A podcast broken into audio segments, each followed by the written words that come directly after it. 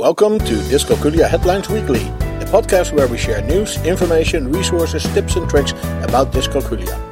You can subscribe to this podcast via iTunes and then search for Dyscalculia Headlines. You can also find us on the web at dyscalculiaheadlines.com and then click on the podcast page. Manipulatives are great. Teaching math until age 18. A millennial makes a difference. Dyscalculia on TikTok. And how little teachers know about dyscalculia. This is our podcast for week two in 2023. And welcome Dr. Schroeder, the founder of Dyscalculia Services, to help us review the links of this week. Welcome, Dr. Schroeder. Well, thank you for having me again in this new year after a wonderful uh, winter break. We really enjoyed the time off. Yes, yes. We hope your holidays were good for you and you had a nice break.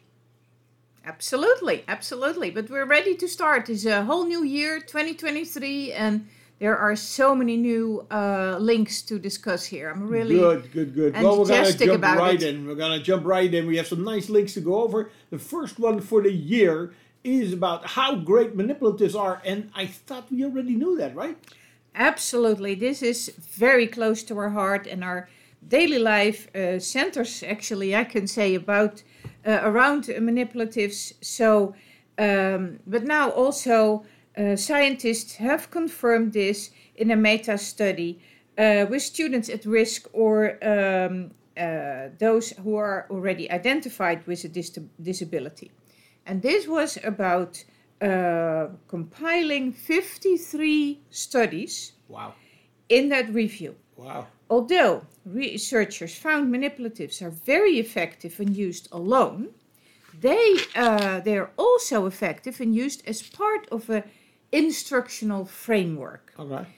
And uh, in particular, when you use the concrete representational abstract uh, CRA uh, framework that is very famous and, and known here in the US. Now, the outcomes for students at risk or identified with disability were maximized when manipulatives were paired with explicit instruction. Okay, so you need both. You need it's both like what we together. always say. It's not about the tool; it's about the talk. Exactly, you need to combine that. And uh, important actually for our dyscalculia remediation that mostly now goes virtual. We do uh, the, uh, tutoring online. And um, virtual manipulatives showed promising results within this uh, CRA framework and in iso- isolation too. Okay. Although I have to add here that just showing the virtual manipulatives or having our students work uh, on the canvas with the virtual manipulatives um, is uh, very nice, but it would be really beneficial if they have the real material in their hands also. Right. They need to get it in their hands before they get it in their heads. right? Absolutely. So, in Yes, yes, summary, yes. the use of manipulatives was effective. That was uh, very clear in this uh, study, and um, most effective when used with personal instruction. So, like you said, it's uh, it's not only in the tool; it's about the talk that goes together with it. Great study. And uh, as usual, uh, options for, for more to come. Right, right, right, right, right. That's usually what they say. Now, the next link is about uh, continuing to teach math to all until they are 18 years of uh, age. Yes, 18 yes. years old. Yes, that's that? that's uh, one of the ways the new prime minister in UK wants to improve the outcomes of math levels uh, that students have when they come out of school, when they leave school. So, and he says, right now, just half of all 16 to 19 year olds study any maths at all. Yet, in a world where data is everywhere, statistics underpin almost every job, our children uh, will require more analytical skills for their jobs than ever before. And letting our children out of the world without those skills is actually letting them down. Okay, well, you So, feel strongly about it. I feel definitely strongly about it. now, the only reference he brings up here to support this idea is his own background. okay. and he, he points at the improvements. that. well, he also points at the improvements the UK has made since 2010. And we obviously wish him the best. So Uh, it's not sure, uh, though, that more math will always be the answer.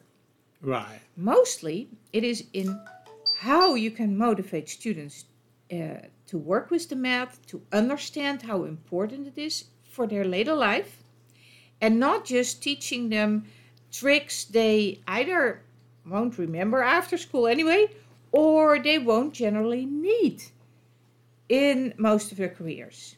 So it needs to be useful. Similarly, actually, here in the US, there is a need to review the topics we teach our children in math, and particularly in high school years. And we need to review how useful these topics really are. And if we shouldn't uh, rethink that, invest more time in teaching them life skills with math. So they are prepared to decide on important decisions like mortgages and investments. So more uh, practical uh, information that they can actually use and uh, financial literacy comes to mind, obviously, but also thinking uh, about how math um, works for for them. Okay. Okay. Well, yeah, absolutely. The uh, the next link shows a video of a millennial who has made the difference. Absolutely. Um, sorry, I had some water here. Um, growing up, not knowing that she had a learning disability, affected uh, this lady, young lady, Atira Robertson's education, and now she wants to help other kids who are struggling. So, diagnosed with ADHD, dyslexia, dyscalculia as well, as in uh, other things, auditory processing delay, uh, Robertson didn't find out about her disabilities until she was in college, mind you. Wow. So she says it was very, you know, eye opening. And having access to an amazing disability resource center is what helped me also get more comfortable with navigating those. And because at first I was very much ashamed actually of the fact that I had a learning disability. Yeah, you have that a lot. You have that so often, and it's obviously definitely not their fault. They, they gonna have to be ashamed, but it's easy for us to say, but they feel it that way. Mm-hmm. It's it's right. a very deep feeling. Um, so uh, Robertson uh, recently started a new job uh, with the Little Rock School District in uh, Mabelvale Elementary School, where she serves as the community school site coordinator, and I'm very happy for her with this position. She uh, also served on the board of the National Center for Learning Disabilities Young Adults Leadership Council. That's a whole um, long title. Right. Uh, she was there uh, between 2019 and 2021. Okay. Now, well, she's apparently no, no not anymore. No, no, no, no, no. Uh, she is no longer serving on the board, but she is still definitely uh, connected with the organization. Oh, okay. She said, okay. yeah. So very great how she continues to work um, to make life easier for other students with uh, nice. disabilities. Absolutely, right. absolutely. Now the next link is uh, showing dyscalculia on TikTok. Did you see little little video? Yes, well, I had to be alerted by somebody else because I have to admit I'm not very big on TikTok, but uh, this is a real nice, short, clear, enticing video that explains what dyscalculia is in really understandable language. Uh-huh. And that it's not um, that disability that uh, dyscalculia is not a language based learning disability, something else. It's another part of the brain that's affected. And it's also great that young people put in the time and effort to make uh, this type of content, right. even on TikTok, um, as it is obviously now a platform that reaches huge numbers of very young people who really need to hear this. And um, she also mentions very uh, famous people who have this, so they that gives So the message that alone, right? even right, right. even if you have this uh, You disability, you can, famous, still become very successful. Like Yeah. uh, Cher, they they all know Cher, right. and um, she also mentioned several other issues because a lot of people think that it's only about written numerals. But she, for instance, mentioned that uh, people with dyscalculia lose uh, their direction uh, easily. Right. So that was a, a very good um, introduction to dyscalculia. Good. Good awareness. Now that brings us to our last link for the week, and this is about how little teachers know about dyscalculia. That that sounds not very good.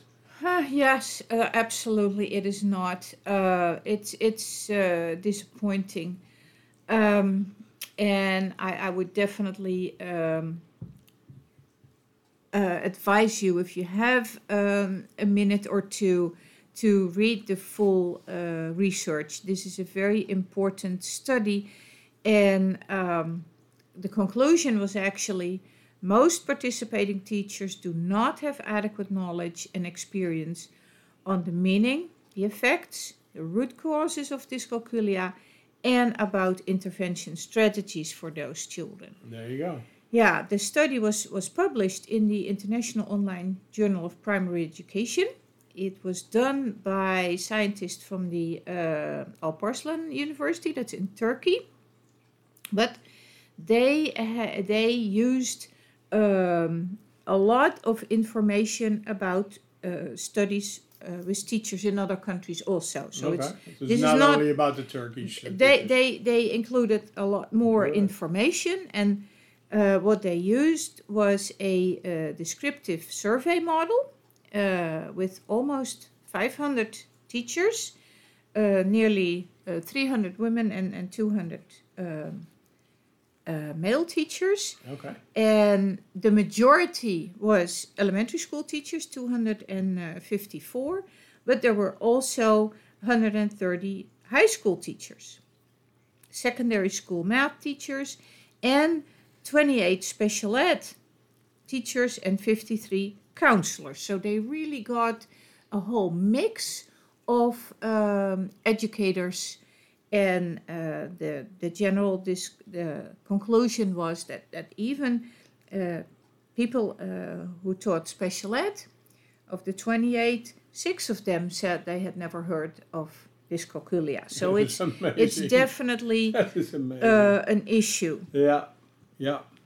so um, unfortunately their conclusions do not surprise me this is this is our battle basically every day That's what you work on, right? And yeah, exactly. That's why we run daily webinars uh, and have an online dyscalculia training center because this this really needs to be more in the open so that more uh, students and also adults get the help they they, They need. deserve, right.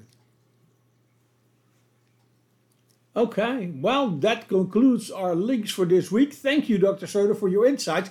We hope to see you again next week. Dr. Söder, the founder of Dyscalculia Services, she is all over the place. Uh, she's going to have an exciting year in 2023. She's already lined up for, I think, four uh, symposia or speeches. Uh, she's going to be keynote speech uh, speaker somewhere. So, so she you you can meet her everywhere. But uh, please go to her website dyscalculiaservices.com. That's where you can find all the information. Dyscalculia Headlines Weekly is a production from dyscalculiaheadlines.com. You can find us on the web at dyscalculiaheadlines.com and we are on Twitter at dyscalculiahead. You can also find us on Facebook, we have a board on Pinterest and on Flipboard. Search for Dyscalculia Headlines or follow the links on our webpage. You can send your questions, comments and contributions to communications at dyscalculiaheadlines.com and we may even discuss it in one of our upcoming podcasts. We hope this was useful for you and until next week, you can count on us.